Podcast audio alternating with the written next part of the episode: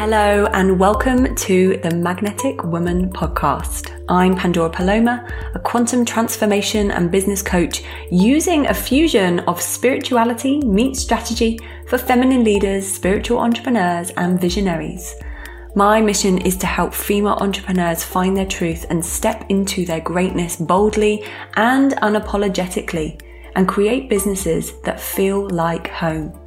I help women access and accelerate their magnetism by bridging the gap between who they truly are and who they present as to the world because from this space of wholeness, we find our power, our potential, our voice, and our liberation.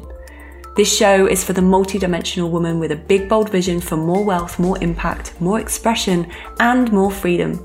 Each episode takes you on a journey of expansion across my five pillars of quantum transformation self, vision, expansion, embodiment, and magnetism.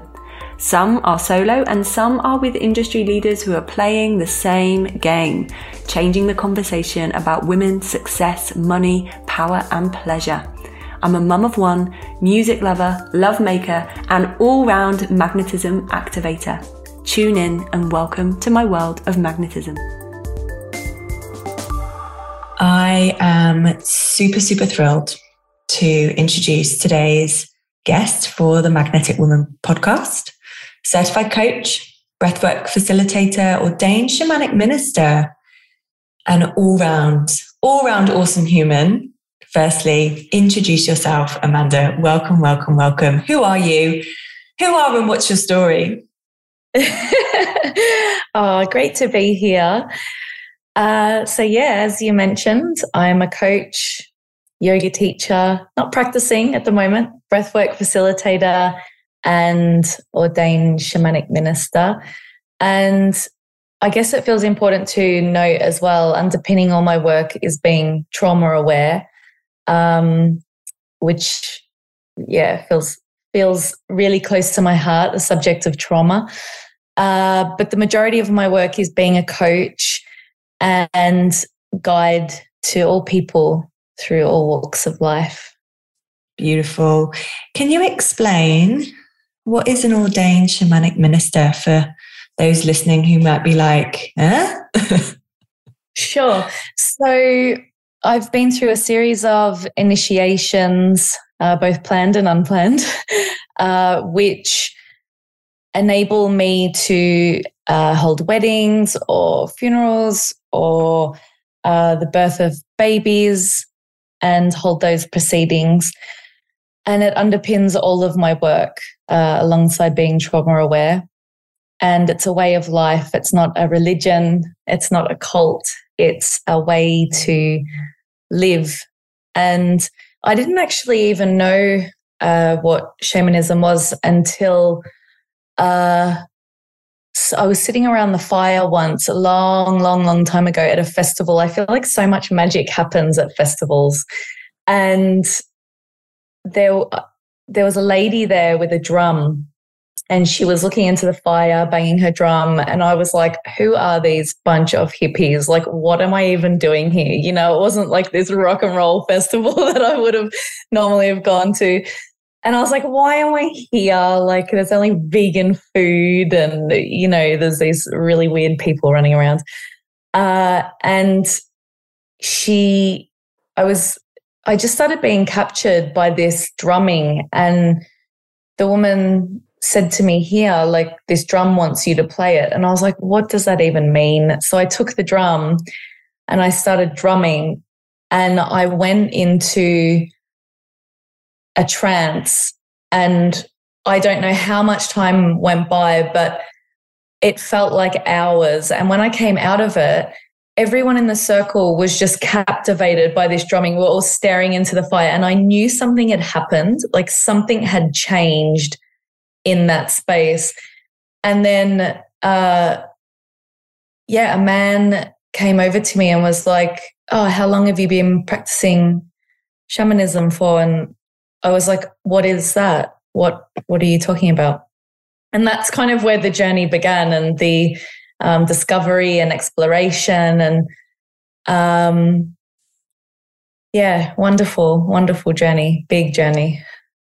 Fire is and has been a big part of your journey. You're companies built from the fire. Talk to me about other experiences where fire has played a part in, I suppose, your own awakening and transformation and the journey to, you know, how you practice now.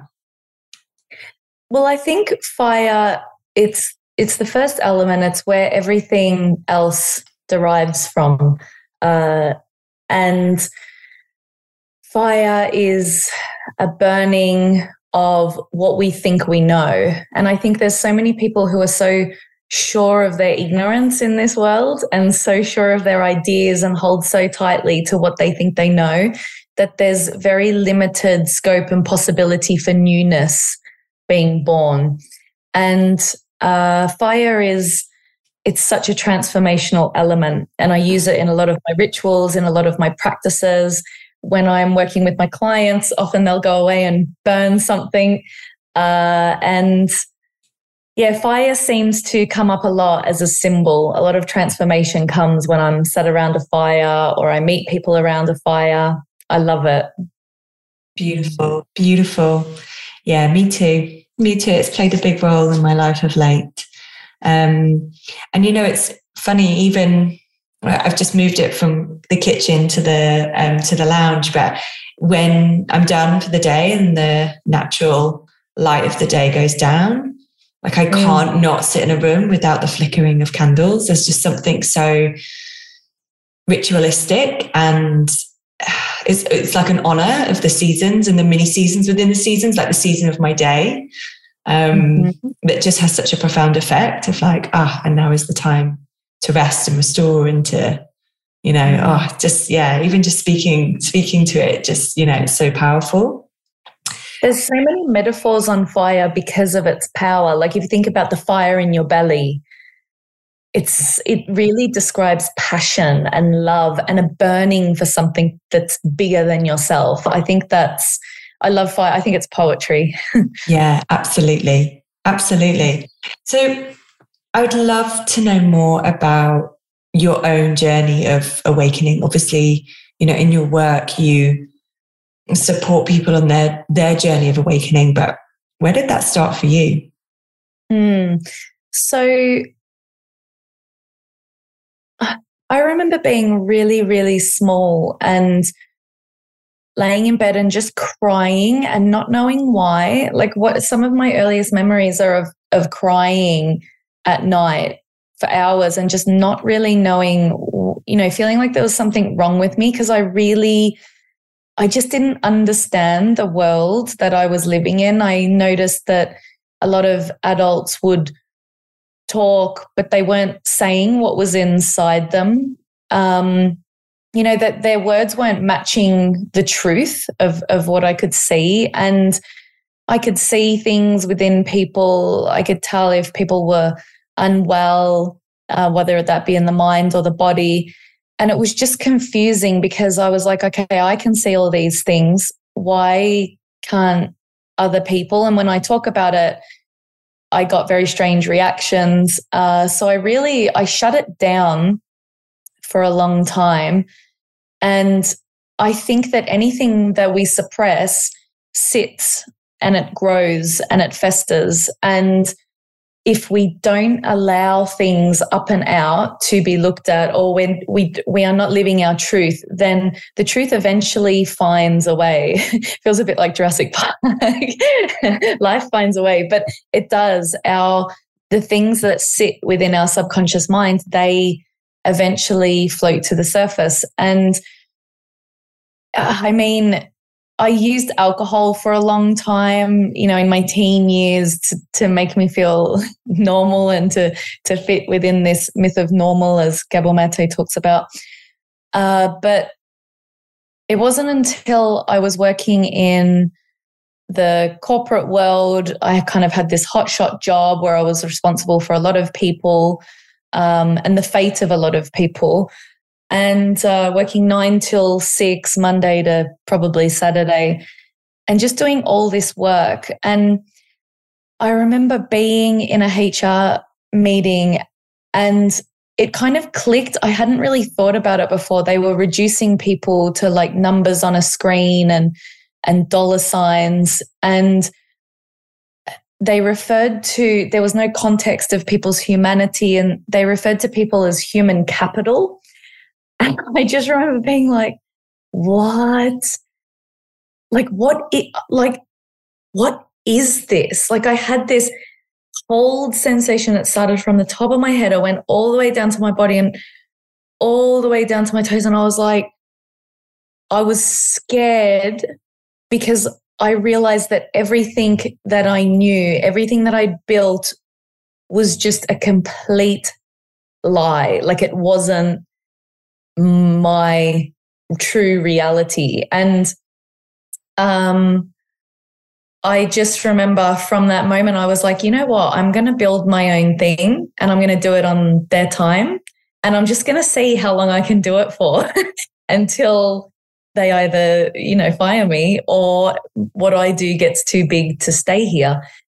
And I remember like narrowing my job down, my actual corporate down, corporate job down to 17 minutes a week. I'd go home to my then husband and he'd be like, How many minutes have you got it down to now? And I'd be like, Ah, 25 minutes or and I was managing to do this corporate job in the space of 17 minutes a week. And then all of the rest of my time, I was just learning who I was. I'd go out on big walks around parks and I'd sit in nature and I'd be like, what do I want to do? And at, at the time, I'd already trained as a coach um, through my work. And then I just started getting clients and it started building itself until I was like, I can't do this anymore. Like, who I am in that life doesn't fit with who I really am. And then, I mean, it's the classic the job went, the husband went, the house went, um, a lot of friends went, habits changed. And it was that stripping back of everything that really wasn't wasn't feeling in alignment with who I really was uh, to to I guess the person that sits in front of you today. Yeah. Oh, it's so powerful. It's actually brought me to tears because you know so much of what you share feels so true for mm. the te- the bigger turning point for me and you know top of my game, big team. Um and I remember sort of like being sat in that. In fact, the the, the big change was um, I was working on big corporate campaign for Hugo Boss for children in Africa. We had Orlando Bloom and Sienna Miller as the face, and and then you know my other client was Lacoste, and they're the same company, right? It's Procter and Gamble, and there was thirty thousand pounds that we had to spend in the Lacoste part, and I was like, well, we're doing this big campaign for kids in Africa, like let's just put the money in that pot, right? It's the same company, it's Procter and Gamble, just put the money. Oh no, we can't do that and so I ended up spending that 30,000 on like first class flights for the like fucking PR woman who is like not the kindest of women, let's be fair. Um, and like four bloggers, like blogger, like bloggers, which okay, I get at the time was like blogging was a thing. I was like, this is fucking ridiculous. Like it made me so sick to have to be on that plane. Of course, I was in economy. Um, and just like, just like schmooze these people when I was mm. like, but this is really sick. Like £30,000 could do so much for these children in Africa. And it's just bullshit. Like, I couldn't actually, it was such a crisis for me. And I remember like sitting in the therapy chair. Some friends of mine were like, You're not yourself. You need to get some help. And I would just said, like, I don't know who I am anymore. I do not know who I am. Mm, that's it. That is such a catalyst and something I hear so often when people come to me, they say, I feel lost. I don't know who I am. And it's because we we're swept along by this version of perfection of and of how life should be and there's these boxes that we tick and conditioning that we learn along the way and it's just it gets to a point where it's excruciating to actually be that version of yourself that you've built. I remember I remember working and one day we we had names on a board and I remember the person who was in charge of operations looking at the list of people and being like, if they're pregnant or disabled, put them on the list for redundancy. And I mm. was like, I just remember thinking, I I work for the devil. like I work for the like this crazy. like I am I couldn't be any further removed from the tr- like my true essence. Yeah, yeah. I really wish for anyone listening, if you can only imagine, those faces right now. We're like, you know, it's just wow. Yeah. But, but, but, but I feel like I'm so grateful to have experienced that, even though it was like a solid minimum two years of like what felt like complete despair, because it was the turning point you know mm. i had to really and you, you know we all get to meet a different version of ourselves but only when we find ourselves in that place of being you know i, I don't know who, who, i am you know and there's a refinding and a that in itself gets to be so beautiful mm. mostly in hindsight yeah i mean it definitely took some time to really you know, I mean, the, the reason I mentioned the comment is because I think it still sits with me. And I think it took away a lot. It, it was like it killed the last remaining naive parts of myself that thought I was doing good in this company or, or this company actually cared. And I was like, okay, thank you for that comment because you've actually, I'm course correcting now. Yeah. And like you say, it's brought me to exactly where I where I am here. So bless it. Yeah. So tell me how you support people in their own awakening, what they come to you for. Of course, I'm sure, you know, feeling lost is, is part of that. But what's the process? What's the journey? And and I suppose why, you know, I know, you know, I, I feel your spirit and the and the deep purpose that, you know, and the deep impact that you desire to have. But why do you believe it's so important now to support people through this awakening? Uh, I think I think it's important now more than ever because I see a lot of people losing hope.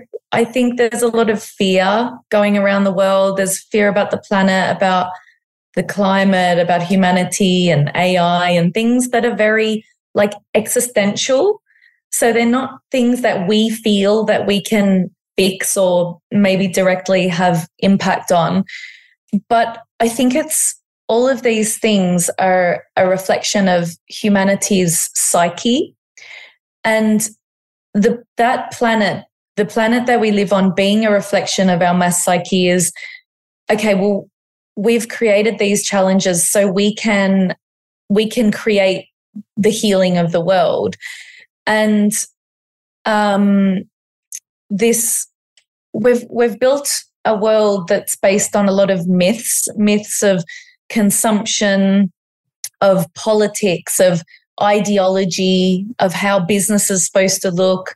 There's all these cages that we've constructed around ourselves, and people are waking up to the fact that actually we're wildish beings, we are soulful beings, and we need to honor all parts of ourselves, the wildish part. We need to be in touch with our soul and when we are in touch with our soul, then everybody can live the truest expression of who they are. And we will live in a much more peaceful, open minded, kinder place. But at the moment, it's, it's very individualistic. And I think that shift is happening.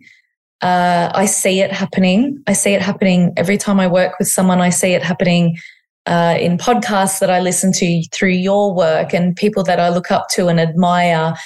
And I know that we are living in the age of reclamation. We are reclaiming our wholeness. So that feels like why it's important. Yeah, beautiful. And what about your your process? Like, you know, what what is the magic? What is your magic? You know, what's your gifts, your superpowers? Uh, I think humor actually is definitely one of my superpowers. I think that I love so fiercely. Like I really love my clients. I remember doing my coach training and um, it's it was a very rigorous like it went for years this coach training. It was fantastic so thorough. I loved it. But i remember them giving us a lot of rules. They were like okay you can't take notes and you can't tell your clients that you love them and you know avoid showing emotion to your clients. And i think about the best the best sessions i've had is where i've sat and i've shed a tear for my client because they're doing amazing things in the world they're bringing their gifts to life and they're just astounded by their own magic or i've shed a tear because I can feel how much trauma is coming up and out of them and through them, and how much release is happening and how much they're being liberated. And so I think the magic is weaving the mind body soul connection. I think if we do everything within the mind through something like therapy, it's very limiting. I think if we only go and do yoga, again, it's very limiting because we're not connecting to the mind. And if we only do energetic work, say if we only did Reiki, we'd be missing out on the part of ourselves that wants to logically think it through and talk it out. And um, so weaving all of those together feels really, really important. Uh, I just, I love my job. I love it. I think that's the magic. I absolutely adore it. I get excited to jump on a call with a client. Uh, and I think about my clients outside of sessions. I do prayers for them. I, yeah, I love it. I love my job. It's such a good feeling, such a good feeling. And, you know, people can see it. I can see it in you right now. And I can, you know, I see it when I watch you online. It's like there's that resonance, you know, like, mm. you know, the people who are so truly, truly devoted. And there's nothing like it, you know, it's just nothing like it. Um, you touched on um, humor, right? And it's something, you know, I shared with you earlier. I was like, I really want to speak to this. Something I've witnessed, and I truly believe that when it comes to shamans, um, you know, my shaman teachers, shamanic teachers are so funny and I, I, I feel like it's that ability to hold humor at the core of their practice because, you know, ultimately what you're holding and, and helping people move through as a shaman is, is rawness. Um, and I know, you know, in our relationship, there's just so, there's always so much humor. And, you know, whenever I go on your feed, I will be belly laughing for, you know, for an hour. And sometimes it's like I laugh and laugh and laugh, and then I like put it down, and then like I'll be washing up, and I'm like, you know, does it does that land with you? And why why do you think it's so important? And yeah, t- give me your take on that. Well, I think I notice what I noticed when I first began this journey is that a lot of people they take themselves very seriously and look don't get me wrong. I i really hold my work with humble hands and i i really you know hold it with respect. But i think people hold on to their opinions their feelings their ideas so tightly these days. And a lot of the issues that we're seeing in the world is that people are so so keen to hold on to what they think they know this binary thinking and um, with binary perspective, it means that there's no opportunity for something greater to come through. And one of the highest vibrations uh, that sits alongside love is divine humor. And divine humor has this way of breaking down walls, of allowing other people who are going through something really difficult, really challenging to, it's like you put your arm around them and you're like, okay, let's go together and let's let's see whatever comes up. And knowing that there's this energy of when when you've been through this we're going to have a laugh about it. And i think you know everything that i do the underpinning energy of it is fun. Like it's very serious work. I, I work with people with all kinds of trauma, who've had horrible things happen to them. However, when you are able to hold it lightly, to hold it gently, and to hold it with the respect it deserves, people can go deeper in. I think they know if they know that you have this kindness, this compassion, this respect, but also this lightness, if you can hold this lightness for them, then people can go deeper because they know that when they come up, there'll be this warm embrace that feels so good uh, on the other side of the journey. Um, and one of my values is play. So I want to play. I d- I don't want everything to be to be serious. Uh, and in my the training that I do, we play a lot and we have fun and we laugh and, and we're silly because, like you say, there's this there's this spectrum of rawness and vulnerability and and um, there's a lot of devastation sometimes in trauma of what's been lost. So the polarity of that is seeing the cosmic joke in everything as well. Um, there's so much divinity and humor. Yeah, beautiful. So wholeheartedly, wholeheartedly agree. So, can we talk? Let's talk trauma. How how does how do you find it shows up most in the work that you do? Um, what do people need to know? What's your take on trauma? Um, yeah, give me a give me a riff on on trauma. So, I believe that everybody has some form of trauma. Um, a lot of people see trauma as a mystical thing, and um, you know, practitioners sometimes like to gatekeep it as as uh, a thing that's untouchable and and scary. And there's no unified description on what trauma is. So I think it, it can be traumatizing for people to not even like, what is trauma? Do I have it? Um, how do I work with it? And a lot of people think it's, you know, there's there's a lot of different descriptions, but there's a subconscious wounding that occurs typically from an external place that impacts our life and it impacts our behavior and it manifests in shadow. So we can see it uh, created in different patterns in our lives. We might say, oh, well, I can't meet a particular partner. I'm looking for this partner for so long and it just won't happen for me. And in that pattern playing out, there can often be a shadow present that contains trauma.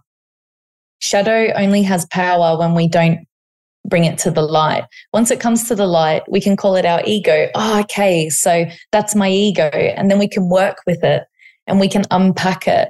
And uh, trauma doesn't have to be this scary thing that we keep from the world uh, and, and carry around ourselves. I think that it's a golden opportunity to unlock and to create the life that we would love.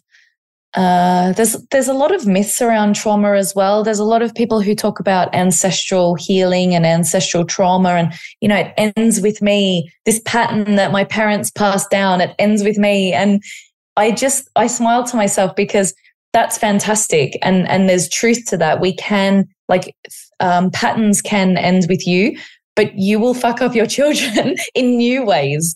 And that's not that's not something to blame or um, it's not something to be afraid of. We we create dysfunctional pa- patterns with our children, between our friends, with our partners. Uh, so it's really about noticing when patterns have been created and unlocking them and allowing them to heal. Yeah, absolutely. I really love that. Um, certainly, like as a as a mother, I know that you know I'm going to be as conscious as I can, but I'm also going to get stuff wrong, and she's also going to be okay, right? Yes. There's this real openness of like, you know, I make a real effort. Like today, for example, putting up her wardrobe, which I'm doing for her, but I'm realizing it wasn't the funnest of days for her. So I was like, I'm really sorry that, you know, you've had to be really patient today. And I was doing it for you, but obviously it's been in about a bit of a roundabout way. And she's like, it's okay, mummy. You know, and I mm. feel like actually I just want to I know I'm going to get it. I know today she could have made it mean something, right? Of like, well, mummy's present. She's here. She's in the room, but she's not present.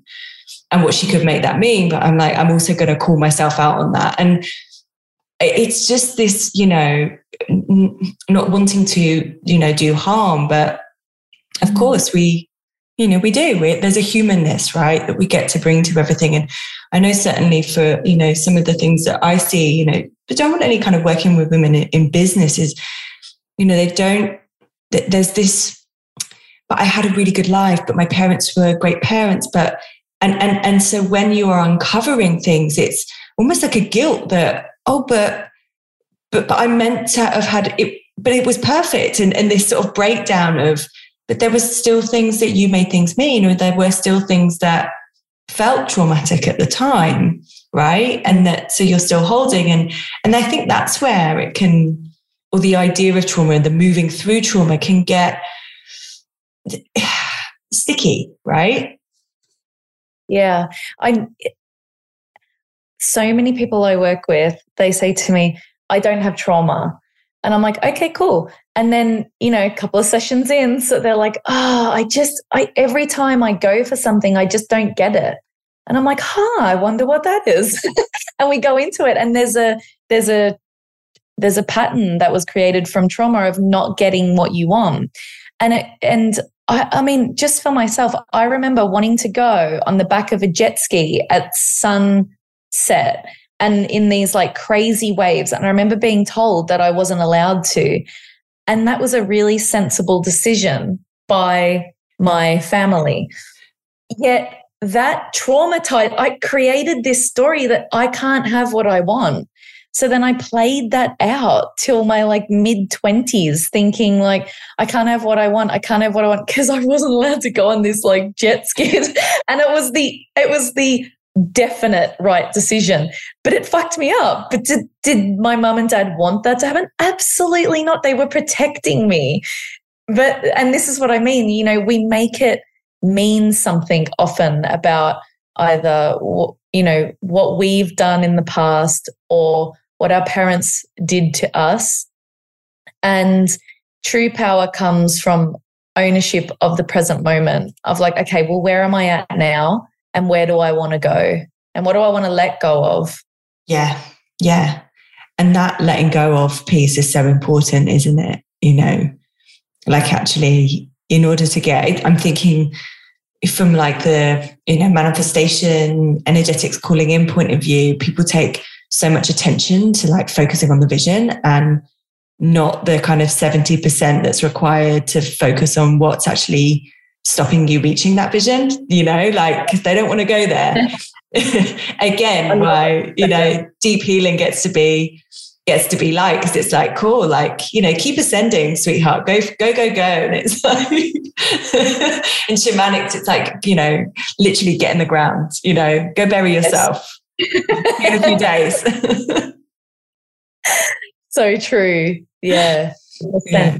Yeah exactly. So you talk in your work um, about bridging the gap between spiritual healing and therapy can you explain that a little bit more yeah. So I think I first started noticing this uh, about 14 years ago, maybe 12 years ago, people coming to me saying, I've been in therapy for, you know, six, eight, ten years, and I'm just, you know, I still feel lost. I don't really understand why I'm still doing these things. No real breakthrough, no real results, some awareness coming through, but but just feeling still stuck and still not having the answers that they were looking for. And I started doing sessions and, and people were having these huge shifts, huge releases, these incredible results. And I didn't, you know, I didn't really think about it. I just wrote it and I was like, oh, cool, amazing. Like I just, I just must be really good at doing this. Like that, that's, that's great. Like amazing. I can, I can actually do this as a job. And then it just kind of kept happening. And I started to ask, like, why? Like, why is this happening? And then instead of being something that I, you know, the focus of being, okay, this is a celebration, this is great, it started to frustrate me. It started to make me annoyed that, like, this is broken. Like, something feels broken in therapy, psychotherapy, psychiatry. And I started researching the models that were being used, CBT, um, NLP, and and the different modalities. And I could, it was really obvious to me seeing this gap in the mind, body, soul connection. And I realized that I was bridging this gap for people. And I didn't understand why, like, why was no one else doing this? It seems so obvious. And so again, I started getting annoyed and it, it was one of those moments where you know when you start to instead of like really knowing something you start to embody it and you can't stop thinking about it and it's like it becomes a, a, normal part of your life so i'd be walking around in the world and i'd be like why can no one else see this? And it, it kind of became an obsession. And, and I read a lot and I listened to a lot of podcasts. And um, I realized uh, actually a turning point, a huge turning point was a book called Cracked um, Why Psychiatry is Doing More Harm Than Good. It's absolutely fantastic. And I came to realize that actually there are other people talking about this. And this gap between therapy, somatic work, and energetic work needed to be filled. And I remember talking about it to my teacher for the millionth time. I remember him saying, Amanda, stop criticizing it and start building it. And I was like, whoa.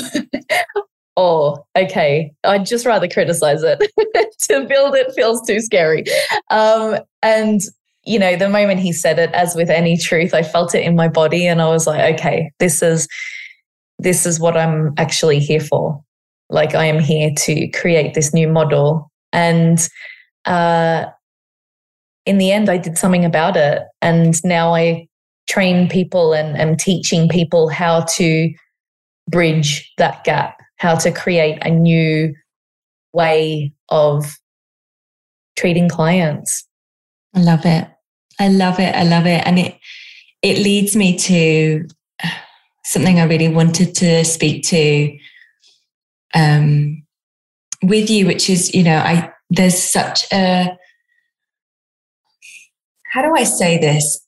There is a way in which you are really owning thought leadership in this space. The way that you uh, break down the bullshit, right? You cut through so much of the noise that can be in the in the coaching space, in the online space, in the healing space. It's really powerful. And what would you say, you know, as part of that thought leadership, because you absolutely, you know, are, and it's, you know, so beautiful witnessing you as that thought, thought leader. What is the message that you want to share with the world? I think that there's a new way. The old way is broken and it's actually doing more harm than good. And there's a lot of fear around creating a new way because we're so entrenched in the way things have been done before. And I would say that rather than focusing on the fear and how do we dismantle this and how do we make this change, we focus on what what we can gain, what the future looks like and how many people can be liberated and set free. And it's not overcomplicated. I'm teaching this at the moment, and every time I teach something, the students are like, "Oh my god, that's that's so simple," or oh, "I love that technique. That's beautiful." And it's because there's there's beauty in simplicity. Yes. Yeah. Oh, mm. yes. Tell me how what's what's next for you? Tell me how you're activating this thought leadership in the world? Yeah, so I'm becoming more more and more vocal online about the fact that the system is cracked and starting to share, you know, I mean it's difficult to to share a, something that I could talk about for hours and hours and hours in a small snippet of information but that's my that's my mission getting this information out to the general public to inspire them to start looking at alternative options to healing and to start feeling like they're not alone. There's nothing wrong with you. It's the system that's broken, not you. Um, so, training people to work with clients that have trauma, uh, energy work, teaching people how to do inner child work, reparenting, and how to help people heal on a mind, body, and soul level. That's that's my mission. Beautiful, beautiful. When is the next? When is the next opportunity for people to do that with you? So the next intake is May, uh, and I've started. Uh, oh wait, hang on. I don't know. Can I say this on your podcast? Yeah, yeah, okay. So maybe we just edit this bit. So what what do I say? How could I say it? So I'll say like what's next for you. You know, just go in like the shamanic um, practitioner training is yeah. Yeah. Okay. Wait, so so can you ask me again how people join? Is that what you asked? Yes. But I think I should do it under like what's what's next for you and then you can be like well okay. i'm launching you know the second round of yeah? Yep. Yeah. okay. Okay. So what's next for you? What does 2023 look like in your world? So my focus is on getting this message out to more people to know that uh, they're not broken. They can be no wait I've got, I've messed it up again. I'm talking about my training, aren't I? Yeah, yeah, yeah. We'll keep okay. the rest in because I loved that. Okay, um, so just say the next round. So, can you help me? Yeah. So I would I, say. I think I feel like I'm not uh, like. Okay, you're asking me, so I have your permission to share this on your podcast. I think I'm like, oh no, I don't want to talk oh, about yeah, my training. Yeah, yeah, yeah. Yeah. Okay. We can do it a different way. I can say, um, where can people find you? You know, no, I but, like the question that you're asking. I just, it's good for me to give myself permission to yeah. say what you're asking. So, what's next so, for you? What does 2023 look like? I would say, well, I work with clients one to one. And for, you know, coaches, healers who want to further, da, da, da, da, that's when I have shamanic practitioner training. Next one launches in May, which we're enrolling for now. Yeah. Okay. Amazing. Oh, this is good and edgy. Okay, it's good. Yep. Yeah, I've got All it right, from the top. So, mm-hmm. what does what's next for you? What does 2023 look like in your world? So, I work with clients one to one. I do couples sessions as well.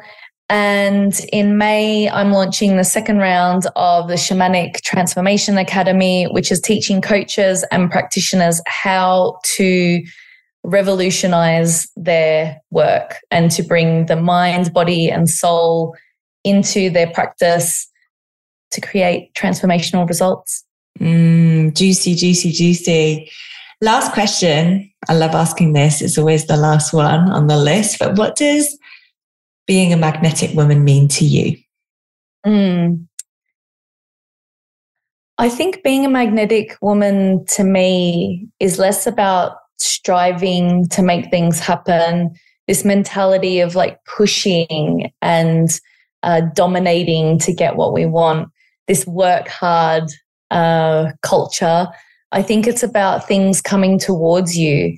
It's about vibrating in your highest essence and your truest version of yourself so that things come towards you delicious, juicy opportunities, wonderful relationships, wonderful experiences that completely transform your life. That's that's what being magnetic means to me. Yeah. yeah. Oh, flow, delicious, delicious. You know, it's my new favorite word. can't stop. It's like, look, if it's not delicious, I'm not doing it. good. Put it on the delicious meter. How delicious is it? How good is it? Do I want it? Yeah, yeah, so true. So, where can people find you? So, my website is www.builtfromthefire.com. I'm on Instagram as Built From The Fire, and they're the best places to catch me. Beautiful. Thank you. Thank you. Thank you. Thank you so much. It's been such, such a pleasure and a joy to have you. Um, thank you. Thank you.